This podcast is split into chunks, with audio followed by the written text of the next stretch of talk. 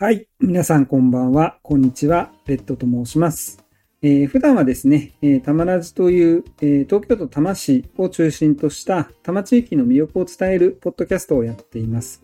で、普段は野球の話はしていないんですけれども、この企画、ベースボールラバーキャンプ2024を主催しているザボさんのポッドキャストですね。新野球トーク、ベースボールカフェに以前ゲストで出演させていただいたことをきっかけに、今回は野球の話をしていきたいと思います。ザボさん、いいきっかけをありがとうございます。このベースボールラバーキャンプ2024、略して BFC2024 は、野球好きのポッドキャスターが野球にまつわる話を話してですね、プロ野球のキャンプイン前日の1月31日に一斉配信をするという企画です。ザボさんはですね、もともと知り合ったきっかけが日本ポッドキャスト協会の運営を、やられてるんですけれども、日本ポッドキャスト協会はですね、9月30日の国際ポッドキャストデーに合わせてリレー配信を毎年やっています。なので、それの野球版というイメージかなというふうに思っています。なんで野球の話をするかというとですね、私は小学校から高校生にかけて野球をやってました。高校は高校式野球ですね。で、今は、阪神のファン、となっております。で、ベカフェではですね、阪神の話をさせていただきましたが、来年度に向けて、キャンプイン直前というテーマになりますので、今年阪神はですね、目立った補強が、現時点ではあまりないと。で、現有勢力の積み上げで連覇を目指すということなので、今回はですね、来季に向けて積極的に補強に動いているセリーグの2球団、ジャイアンツとドラゴンズについてちょっとお話をしたいなというふうに思っています。まずジャイアンツについてなんですけれども、ここのところ2年連続で4位、クライマックスシリーズを逃したという状況で、原監督がですね、任期途中で勇退ということです。で、後任にはですね、私の大学の後輩でもある安倍晋之助さんが新監督になりました。もうジャイアンツはですね、言うまでもない、球界の名手と言われているような球団で、伝統的に球界を代表する選手を輩出しているなというふうに感じています。現役選手ではですね、坂本選手だったり、岡本選手、それから菅野投手だったりとか、もう本当にですね、羨ましいぐらい、阪神からしたら羨ましいぐらい突出したプレイヤーが出てきていると。いうのと、若手の選手もですね、かなりこう、若い世代で期待の選手いっぱいいます。昨年の侍ジャパンの MVP 門脇選手、それから2メーターを超える、代表候補の秋広選手、それから2年前の甲子園を沸かしてですね、昨年も高卒新人ながら、一軍の試合にも出場した浅野選手など、これからね、日本のプロ野球を担うであろう選手も揃っています。一方でですね、投手陣が、明確な弱点というか、抑えは大勢選手という、今年ちょっと怪我をしてたんですけれども、大勢選手につなぐ中継ぎにかなり課題があるかなというふうに考えています。また、先発もですね、菅野選手が本調子じゃ、去年なかったですね。戸郷選手っていう大選手がいたりするんですけれども、まだまだスターターにですね、頭数が不足しているような状況ということが、昨シーズンの状況でした。そういった状況で、補強を進めていたという状況なんですけれども、一番驚いたというか、びっくりしたのが、支配下ドラフトがですね、1位の西舘選手、これは中央大学の選手ですけれども、西舘選手を除いて、すべて社会人出身、いわゆる即戦力を補強していったという状況ですね。これは安倍新監督の意向を強く反映されているというふうに思うんですけれども、中継ぎを手厚くするためですね、ドラフト2位、まず左腕の森田選手、で、ドラフト5位で同じく左腕の又木選手を獲得しています。ちなみに3位、4位はセンターライン、外野手だったり内野手の野手を獲得しています。で、この中継ぎの補強というのはかなり力を入れていて、ドラフト外でもですね、ソフトバンクから高橋礼選手、それから泉選手、これ両方とも投手ですね。オリックスから近藤大輔選手を獲得しています。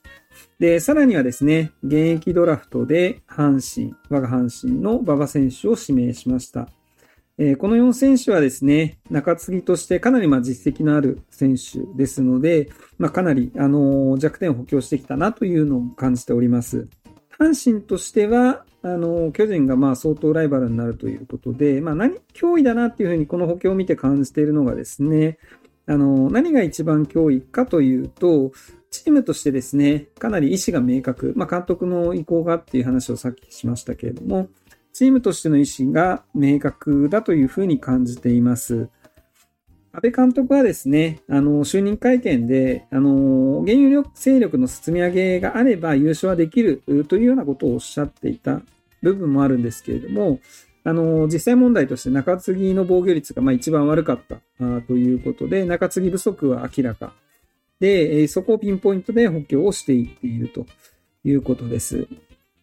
で、この補強がですね、イメージ通りにいけば、クライマックスシリーズは来年度確実に上がってくるかなというふうに思うんですけれども、優勝争いもですね、確実にしてくるんではないかというふうに感じています。で、私なりにキーマンを挙げるのであれば、ドラフト5位の又木選手、それからあと、これも阪神の話なんですけれども、現役ドラフトで獲得した馬場選手の2人になります。まず又木選手なんですけれども、阪神はかなり買い占めの選手が、ブルペンを担っているというか、先発もそうなんですけど、かなり中軸として活躍している選手が多いです。例えば、新人賞と MVP を昨年獲得した村上選手は、2020年のドラフト5位ですし、抑えの岩崎選手は6位。で、昨年は8勝に止まりましたけれども、2年連続最多勝を挙げている青柳選手も5位と、下位の選手がですね、活躍していると、戦力の底上げにもなってくるんじゃないかなというふうに考えています。あと、馬場選手はですね、阪神のですね、中継ぎ陣がかなり厚かったというのもあるんですけれども、かなり、パワーもあって、勝ちパターンにはまる戦力だと思いますので、こうした補強によってですね、中継ぎ陣の防御率が、改善してくると、本当に優勝というものが見えてくるんじゃないかなというふうに思っています。はい。で、続いてですね、中日ドラゴンズもかなり補強が積極的でしたね。昨年まで2年連続最下位という結果に終わっております。中日は先発陣、中継ぎ陣それぞれ揃ってますので、課題としてはもうとにかく野手陣。昨年はですね、シーズン通して390得点。ということで、年間400得点に達しなかったのは、50年ぶりぐらいということで、かなり打点が目立ったという状況です。で、立浪監督もですね、就任時に打つ方は何とかしますとは言っていたんですけれども、ここ2年間は低迷する状況が続いているという形になっています。で、そういった中で野手陣をどういったか獲得したかというと、これは戦力外の選手になるんですけれども、巨人の長嶋博之選手、それから阪神から山本康弘選手、板山選手、そしてソフトバンクの上林選手を獲得しました。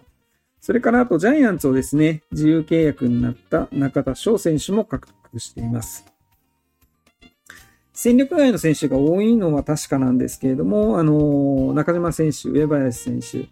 そして中田選手はですね、実績も十分ですし、山本選手、板山選手は複数ポジションを守ることができる選手、板山選手はですね、キャッチャーと投手以外は全てやっているというような選手ですので、チームの底上げに貢献すると思います。ちなみに板山選手はですね、今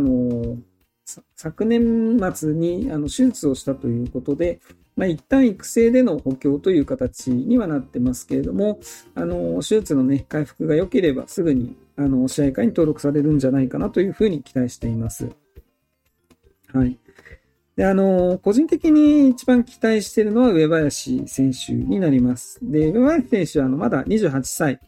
とこれからの選手ですし、一時期は日本代表にもなると日本勢を活躍が期待された選手ですので、まだまだ一花咲かせてほしいなと思っています。で、ただ、2年前にですね、アキレス腱の断絶という大きな怪我をしました。走攻守にバランスのいい選手ではありますので、ちょっとこの怪我がですね、どのような結果になるのかというのが、正直想像できない部分もあります。ただですね、今、キーマンに挙げた上林選手が全盛期並みの数字を残して、また、中田選手勝負強いですので、100打点近い数字を上げることができれば、投手力は確実にあるチームですので、落合監督時代みたいにですね、1点を守る野球というのがうまく機能すればですね、セリーグの台風の目になるのかなというふうに思っています。この2チームが、非常に2023年のオフに補強に目立ったなというのがあるんですけれども、それ以外のチームでというか、個人的に気になっている選手が、バウアー投手ですね。バウアー投手は、メジャーの復帰を、目指しているんですけれども、現時点、今、12月に収録をして、2023年12月に収録をしてるんですけれども、まだちょっと進路が決まってないというか、メジャーに復帰するのか残留するのかっていうのは決まっていないんですけれども、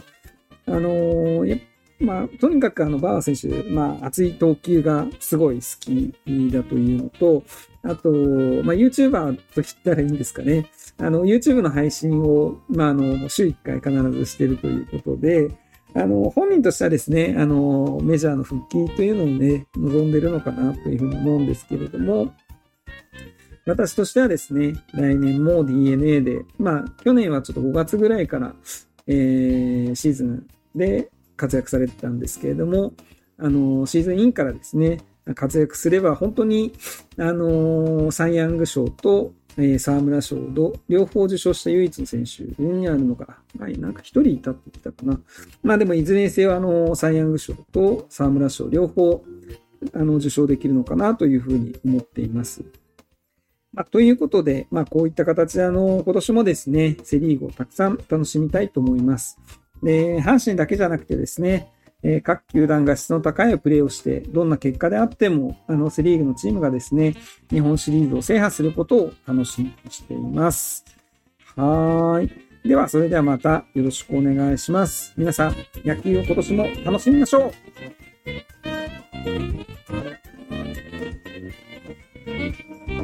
う。